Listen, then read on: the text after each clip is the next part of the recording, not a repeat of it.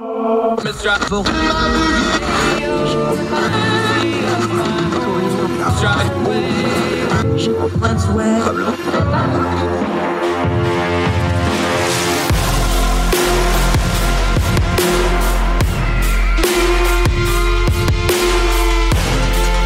your host, Andrew Donaldson. This is Heard Tell. Hi, welcome back to Heard Tell. Okay, you know what we're doing. It's an election year. We've been going to various states. Let's go out to Iowa, which has dual importance because they've got themselves a Senate race this year. But we all know the Iowa caucuses, and Iowa kicks off the presidential cycles. It's very important because that's how people plan their presidential campaigns. We called out an expert, got our friend uh, Gimme Coulter reached out, said this is the man to talk to, and here he is. He's an election official. He's been working at the county level for a long time. He's also a Democratic Party official. He has been doing caucuses for 18 years. He knows them inside and out. He also knows the primary system. Perfect guy to talk to. John Deeth, thank you so much for the time, sir. Thanks for having me. Uh, thrilled that you're here to explain this to me like I'm five because I've been trying to cover politics for a couple of years now and I still haven't quite figured out Iowa. So let's just cut to it. What in a perfect world, before we start bashing it and talk about everybody's problems with it and all that, in a perfect world, what was the caucuses supposed to be that they became kind of this revered thing and tradition? Well, a caucus is simply just a meeting of the party activists within a given area, such as a precinct. And Iowa's had caucuses for a very, very, very long time. It wasn't until the early 70s that they started to take on a national importance. The uh, uh, McGovern Commission that reformed the uh, nomination process after the 1968 convention set a whole bunch of new rules around caucuses. There had to be a certain amount of uh, lead time for notice. Uh, they had to be in public locations and things like that. And so Iowa jumped in front of the New Hampshire primary kind of by accident because of the meeting notice times and because of the limits of 1970s photocopying technology. They were, you know, think purple ditto masters. And so Jimmy Carter realized Iowa was before New Hampshire, uh, made an extra effort here. We have people uh, in my county who still brag that Jimmy Carter slept on their couch, and that launched him to the White House. And so that started the Iowa caucuses as a mass event as we know them.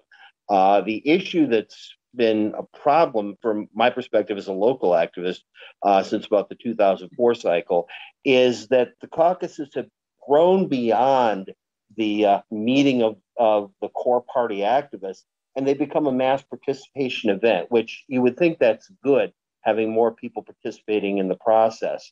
The problem is that the rules are still set up for 20 people in a living room, and now it's more like 300, 500, up to over 900 people in a voting precinct uh, crammed into a gymnasium or an auditorium, still working, with rules that were designed for 20 people. And you can't organize your party in a mob of 900 people, most of whom simply want to vote for president and go home.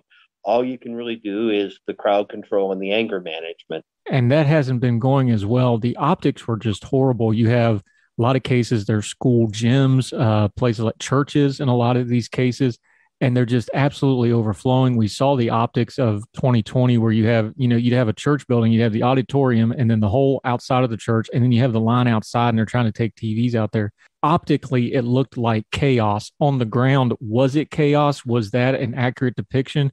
Or was it just people trying to make the best of a bad decision and it just looked way worse than it was? I think first of all, I don't want to throw the local volunteers under the bus. They do the best that they can uh, with an impossible situation. The problem is that enough rooms that are big enough just don't exist. Once you get above about the size of a grade school gym that'll hold maybe 200 people, spaces are few and far between. The average Iowa caucus goer went to a caucus of 191 people, which has got that gym already pretty full. Uh, in my county, Johnson County, which is the most Democratic in the state, more than half our precincts were over 300 people. Uh, and the more new people that get involved who aren't familiar with the rules and the folkways, the more confusion is, there is, and the more, you know, frankly, anger that there is. They don't understand why they have to stand around and wait so long when all they want to do is vote and go home. One of the complicating things is that the Republicans have a completely different set of rules uh, that really pretty much are vote and go home. But the Democrats, everything in Democratic nomination politics is centered around proportional representation, which is why you're grouping into groups that have to add up to more than 15% of the room, and you have the realignment periods and things like that. But a lot of people just aren't interested in those things. They want to cast their ballot, have their vote for president recorded, and then go home and you know have an evening. Yeah, talking to John Deeth out in Iowa. Um, let's start there though. 2020, the obvious thing happened is by the time they figured out who won the Iowa caucuses, we were already on to the next state. Actually, we were already basically in South Carolina by the time they got that sorted out. Th- that's just not viable when these campaign. I bet you you could tell me right now which presidential candidates for 2024 are already starting to set up shop in Iowa, can't you? Like they put so much time and effort into this. It's just it's becoming a return on investment issue because the winners aren't really translating to the greater race plus the chaos involved, this this seems like it's kind of in a bit of a death spiral, at least optically and nationally. Is that how it feels to you? Yeah, we uh, we've kind of had three strikes you're out with the uh, results. Uh, it's just sheer bad luck that Iowa's had three ties in a row. Uh, first in 2012 on the Republican side, and then in 16 and 20 on the Democratic side. And caucuses were never set up to have the kind of precise instant results uh, that a state run election does. Uh, it's not about how many people voted for so and so. A caucus is really about electing delegates to a next level of convention. And so instead of using uh, the infrastructure of the 99 county election offices, which is one of which is where I work for my day job, they are relying on an all volunteer network of people who are trying to report into a state party. And that uh, was a recipe for disaster, as we uh, as we found out in 2020 on the Democratic side. Is it funny? I guess it's irony though. Is you talk about the way the the caucuses became national because of the limitations of photocopying and ditto machines. That's the purple ink stuff for people like me old enough to remember it from. Mm-hmm. And as I say that, lots of us can smell that instantly from our school days. That that was limiting. That what got it is it kind of a little bit of an irony that the new technology, the limitations of that, is the thing that might actually finally kill off the Iowa caucuses, at least in their traditional form. Well, there's a number of things that are combining to kill off the Iowa caucuses. And I recently uh, told my county party that I'm not going to organize them anymore. Uh, I don't mind hard work, but I mind futile work. And I felt like I was enabling a process that just isn't right. Uh, the uh, the results reporting process was the biggest meltdown in uh, in 2020. I think the precinct volunteers did the best they could managing the crowds, although there were, you know, sharp tempers because you're, you're in a highly contested, highly competitive race. Uh, but people did the best they could, but then they couldn't uh, they couldn't report the results. Depending upon who you believe, that was either the Iowa Democratic Party's fault or the DNC's fault. Uh, I'm not going to go into the blame there. But the thing is, Iowa's already got an infrastructure of 99 election offices staffed by uh, professionals who know how to count votes and report election results, and yet we're not using that. We're relying on a network of uh, of volunteers, and that just isn't. Uh, that's just not cutting it in the 21st century. Yeah, John Deeth out in Iowa joining us. Uh, we know there's a lot of pride involved. Uh, there's a lot of uh, inter. I don't know how you want to call it, but interstate rivalry with New Hampshire about who gets to go first. Oh, that's oh, yeah. on the national level. yeah, that's on the national level, though. The people that actually have to do these elections, the volunteers, the professional poll workers, where are they at it? Because they're the ones that are really carrying the burden here. Are they ready for a change over to a primary system, even despite the national? I mean, I know nobody wants to give up their power and prestige, but are the workers like, okay, this has got to change? Y'all killing us. Well, there's really two separate questions going on with Iowa right now caucuses versus primary and first in the nation. And I've been focused on caucuses as a system because I'm not going to you know stand here and argue my state shouldn't be first. Of course, that's kind of fun. But uh, there are a lot of the rank and file activists like themselves who are starting to stand up and say, first can no longer be an excuse for a bad process. Uh, the we haven't even touched on it yet, but one of the biggest problems with the caucus is that you have to be in person, uh, physically present to participate. There's no real absentee process. You can't request a mail ballot and vote it at home in secrecy. You have to be at a meeting. Uh, and even our attempt at uh, including people who couldn't attend, which was satellite caucuses, you were still looking at having to be at a specific place at a specific time. Uh, my wife missed two caucuses in 2008. The boys were too little to go. And in 2016, she got hit with mandatory overtime at work. So she didn't get to participate until 2020. Good grief. Uh, John Deeth out in Iowa. One more thing on the caucuses, just to wrap it up. Uh, the National Party is obviously making some pushes for change. They bring up things like Iowa's diversity, they bring up things like the antiquated caucus do you think the first in the nation and the caucus is combined? Can they be bifurcated where you get one or not the other? And which one would you prefer? How do you see this playing out between now and 2020? Because they basically got to the end of this year. They're going to have to make a decision here, one way or the other. So, what do you think it's going to play out? It's hard to say. One of the biggest factors in how Iowa has set up its rules has been this kind of trying to read the tea leaves of Bill Gardner, the New Hampshire Secretary of State, who recently retired. And we didn't want to do anything that upset him that might make him move New Hampshire in front of Iowa. The other the other issue is that Iowa's Republicans, who are in full control of the state government, likely will be for the near future, are not interested in changing anything about their processes. The Democrats cannot unilaterally enact a primary without a change in state law, and the Republicans don't want to change state law. So what I'm focused on right now is reforms that the Iowa Democratic Party can do that can make the caucuses something closer to a primary election. Now, I understand Iowa, there's this, oh, we're too old, we're too white, we're not diverse enough. My only argument to that, and again, I'm not against my state going first, is Iowa is full of the kind of voters that the Democratic pack, if we're ever going to build a comfortable margin in national elections, if we're ever going to keep control of the Senate, uh, we're going to have to win back rural voters. But first, and the caucuses are separate questions. My priority is dealing with the caucus process. A bad process can't be an excuse anymore just because we want to stay first. Yeah, it's a good point because if the process is bad, it really doesn't matter if you're first, second, or 50th, does it? Exactly. If you can't go because you had mandatory overtime, what good is being first? Yeah. Talking to John Deeth out in Iowa. Uh, we're going to take a quick break on Heard Tell. When we come back, we're going to get into a little bit of Iowa politics, past and future. They got themselves a Senate out race out there that we're going to have to pay a little bit of attention. More with John Deeth right after this on Heard Tell. Uh, welcome back to Heard Tell, talking to our buddy John Deeth out in Iowa, which is more than just cornfields. They do elections and such out there as well. John, let me ask you something. Something that has been in Iowa's recent political history, I think might have some bearing on a national story now. Granted, it's on the Republican side, and that's not your side, but you're there on the ground. You talk to these folks. There's I been a lot of Republican. Yeah, you know, it's okay to talk to each other. Never hurt anybody. But that's the point here. We have on the Republican side some really problematic Congress people. People are debating what to do.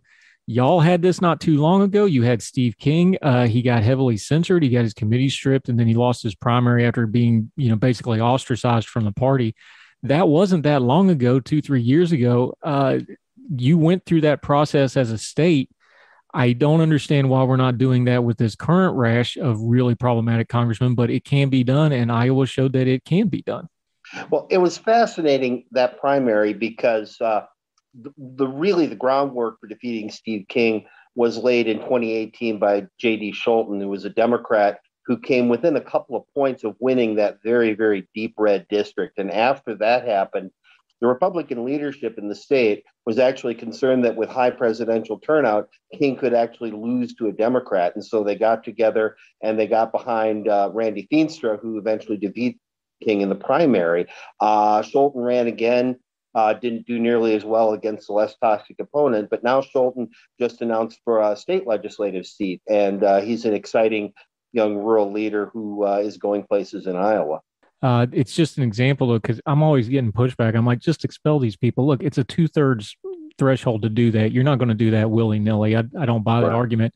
So, but I'm just I'm just kind of bumfuzzled because I'm like, they just did it to Steve King, and his stuff was horrible and awful, but I, you could argue some of this stuff's even worse. It's not like this is out of the realm of possibility. I I just kind of fun. I wanted to ask you because Iowa managed to rid themselves of a somebody that was embarrassing the state, for lack of a better way to phrase it. And I think there's an example there of what to do going forward with some of these Marjorie Taylor Greene type people. The whole key is uh, it's if you become an embarrassment to the party, that's not enough.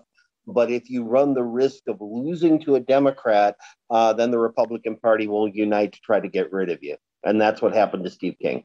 Yeah. And now Randy Feenstra, the new congressman, nearly as conservative as King, but he's a little bit more housebroken. He doesn't retweet neo Nazis. Uh, he's just more of a garden variety, quiet conservative. And uh, as of tomorrow, the filing deadline, he may be unopposed. Wow, that's um, he's going to be unopposed in a seat that was came close a few years ago.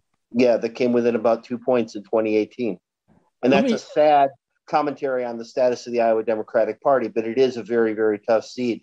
The thing about Iowa is that on a state level, it's very difficult to win because the western part of the state is so red. But because of our clean districting system, uh, we have three congressional districts out of our four that are actually quite competitive. Talking to John Deeth. Okay. Uh, let's talk about the man who has unquestionably mastered getting a statewide race done, Chuck Grassley. Uh, he is, I guess, an institution would be the only way. Long-standing family in Iowa. Um, he's been a senator forever. Uh, we talk about Joe Biden being too old. Uh, Chuck Grassley is 10 years older than him. To his credit, he is one of the best Twitter followers of all the senators because he tweets just some bonkers stuff that is great, great fun, including deer on the highway. But we'll get into that some other time. Um, Assume Deer dead. Yeah, what do you do? Um, Chuck Grassley initially was not going to run again. Then he decided to run again. Is does he have any danger in this race? Is there any real uh, contest to speak of here? I hate to say this as a good Democrat, but I have to be uh, honest and rank Grassley as a strong favorite. Now he's not as strong as he was in uh, in the past. He used to win re-election with margins like seventy percent and ha- attract a lot of crossover Democratic support. But starting with 2010 and even more so in 2016, uh, the state started to polarize more. Uh, those Democrats have come back home and voted for the Democratic nominees. The problem is the baseline support for Democrats in Iowa has dropped dramatically starting with about the 2010 cycle. So he wins with 62, 65% instead of with 71%, but that's still a win. And just for perspective, Chuck Grassley was first elected to the Senate in 1981. I was born in 1980, and I'll be 42 in May. So he's been there a little bit. Yeah, he is uh, older. He's been in the Senate since before his main opponent, Abby Finkenauer, was born. So let's talk about her. Uh, Abby Finkenauer is uh, presumably the Democratic nominee. She's still got to go through the process, but they had the embarrassing uh, situation of Cross not being able to rustle up a few thousand signatures, which is amazing. She's kind of running pretty low key campaign. She made a little noise about term limits. What's your read on her? We don't think she'll win, but is she going to be doing anything to elevate herself or the party here? I think the party activists are fairly solid behind uh, behind Finkenauer, though uh, Admiral Michael Franken is also a pretty strong candidate. And there's some party activists who believe he would be a better match in the general election against against Grassley. There's a third candidate, Dr. Glenn Hurst, who's kind of from the Sanders wing of the party. He may draw 10 for 15, 10 or 15 percent in the primary, so he's not much of a factor. Uh, I would say the smart betting money would be Finkenauer, but the race isn't really over yet. What do you think the issues will be? Because again, when you have a race that's probably not in a whole lot of doubt unless something screwy happens, it becomes a messaging sort of thing. What do you see the messaging in Iowa to be from somebody like Chuck Grassley, who can pretty much do anything he wants electorally? But you kind of pay attention to what message they push when all the pressure's off because they tend to go to what they really want to talk about. What do you see from the Republican side and the Democratic side messaging wise coming out of this race? I see probably a lot of party boilerplate. The state has polarized a lot in the last decade. And so it becomes a matter, especially in a midterm, of getting your base out. So there's going to be a lot of discussion. Uh, you know, there's going to be a lot of Pelosi uh, comparisons. There's going to be a lot of Trump comparisons, things like that. The only real vulnerability that Chuck Grassley has is his age. The problem is Iowa's an old state. It's considered really bad manners uh, to say somebody is too old to serve. So Finkenauer is trying to go at it sideways by talking about term limits, which puts her in the odd position of self term limiting herself were she to win in her mid 40s. And that's the other problem is that term limits aren't particularly popular among Democrats. And you know, when you're the party that believes in government, it's harder to argue for term limits than when you're the party that doesn't believe in government. There's also kind of a near consensus that Republicans don't try to deny very hard that Grassley's not looking at serving out the full term. He's looking at a resignation at some point. And then the two leading candidates to replace him by appointment would be either Pat Grassley, his grandson, who's currently Speaker of the Iowa House, or Governor Kim Reynolds. Is that how you read it? Because a lot of people, when he kind of changed course on that, was like, ah, he this is a succession plan more than an actual plan to serve out the term. Is that how it feels to you? That's kind of how it feels to me. There was a register poll several months ago that had a large percentage of people wanting someone new. But when they're faced with the choice of, okay, that someone new would be a Democrat, then they're likely just to go back to the Republicans. Now, Grassley does have a primary challenge from uh, State Senator Jim Carlin, who's a little bit more Trumpy than Grassley is, but that's not really a very serious challenge. John Deeth out in Iowa. All right, let me ask you this: You're a local level uh, party official. Uh, let's project ahead of time to when we will be talking about Iowa a lot. 2024. I know we got to get through the midterms first, but the way Iowa was, as soon as these midterms are, are over, you're going to start getting people start showing up at events and schools and barbecues and all kinds of fun stuff. Uh, what's your read on 2024? Is I know people want to talk about Joe Biden isn't going to run again, but I think if there's breath in the man's body, he's going to run again. And I also, quite frankly, think, and I'm not a Democrat, you are, you tell me, I think he's the only one that can get a coalition together that they're going to need to win in 2024. Do you see it differently? Do you think Biden's the guy, or do you see some other option here? Looking back at 2020, I was a Warren guy, uh, and I was very enthusiastic for Senator Warren. But I think in retrospect, Joe Biden was probably the only person who could have won because he was the only person who could attract what I would call the normie moderates who were sick of Trump but were just not comfortable with somebody like a, a Warren or a Sanders. So I think most of the Democratic activists are working under the assumption that the president is going to run for another term. So the action is going to be on the Republican side. And of course, there's an 800 pound gorilla on the Republican side right now. Will Trump run or won't he run? I think in the end, he probably won't end up running either he'll be under some kind of indictment or he'll be in some kind of voluntary exile. My bet has always been the United Arab Emirates because they don't have an extradition treaty with us and he owns property over there.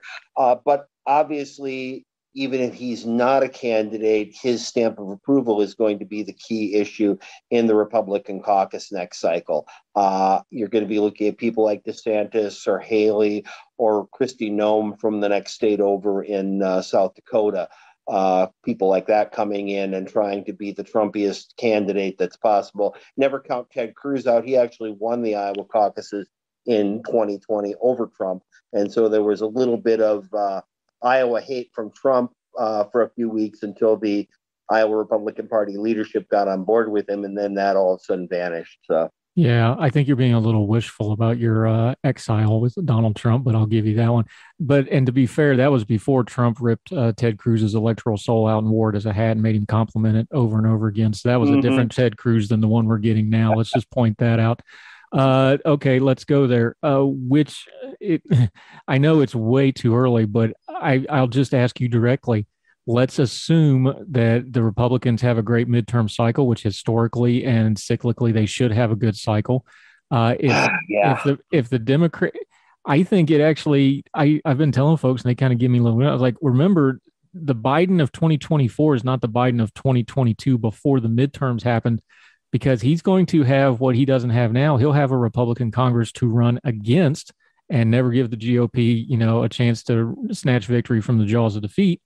But uh, does that feel like, you know, I don't think he's in too bad a shape. I know his approvals are in the 40s, but that's not out of the norm for a midterm cycle. If he gets a Republican Congress to run against, you're at that local level. Is that enough excitement of a Republican controlled Congress to kind of get the vote out? And I don't know if he'll see those record levels again that he got under vote, but you're at that local level. You tell me Republican Congress, either both houses or at least the House of Representatives, is that enough to drive the vote in 2024 to Biden at your level? I think so. Of course, I'm not from the best perspective in Iowa. I'm in the bluest county in the state, but I can already see the lines long blocks of cars waiting to vote that we had in 2020. People won't, people can't wait to get out and vote. Uh, we saw it in uh, 2018 midterms. We saw it in the 2020 presidential. Uh, when the other thing that's going on is people react negatively to vote suppression. When you try to stop somebody from voting, there becomes this attitude of, well, to heck with you, I'm going to make sure I get out and vote. So there'll be, I think, a redoubling of efforts on the Democratic side. One of the things that hurt Democrats in Iowa in 2020 was the decision not to do door to door campaigning, which is sort of a requirement in Iowa. Uh, and I understand that decision. I think, from a point of view of rhetoric, that was the right decision because we wanted to sell the idea that COVID was serious.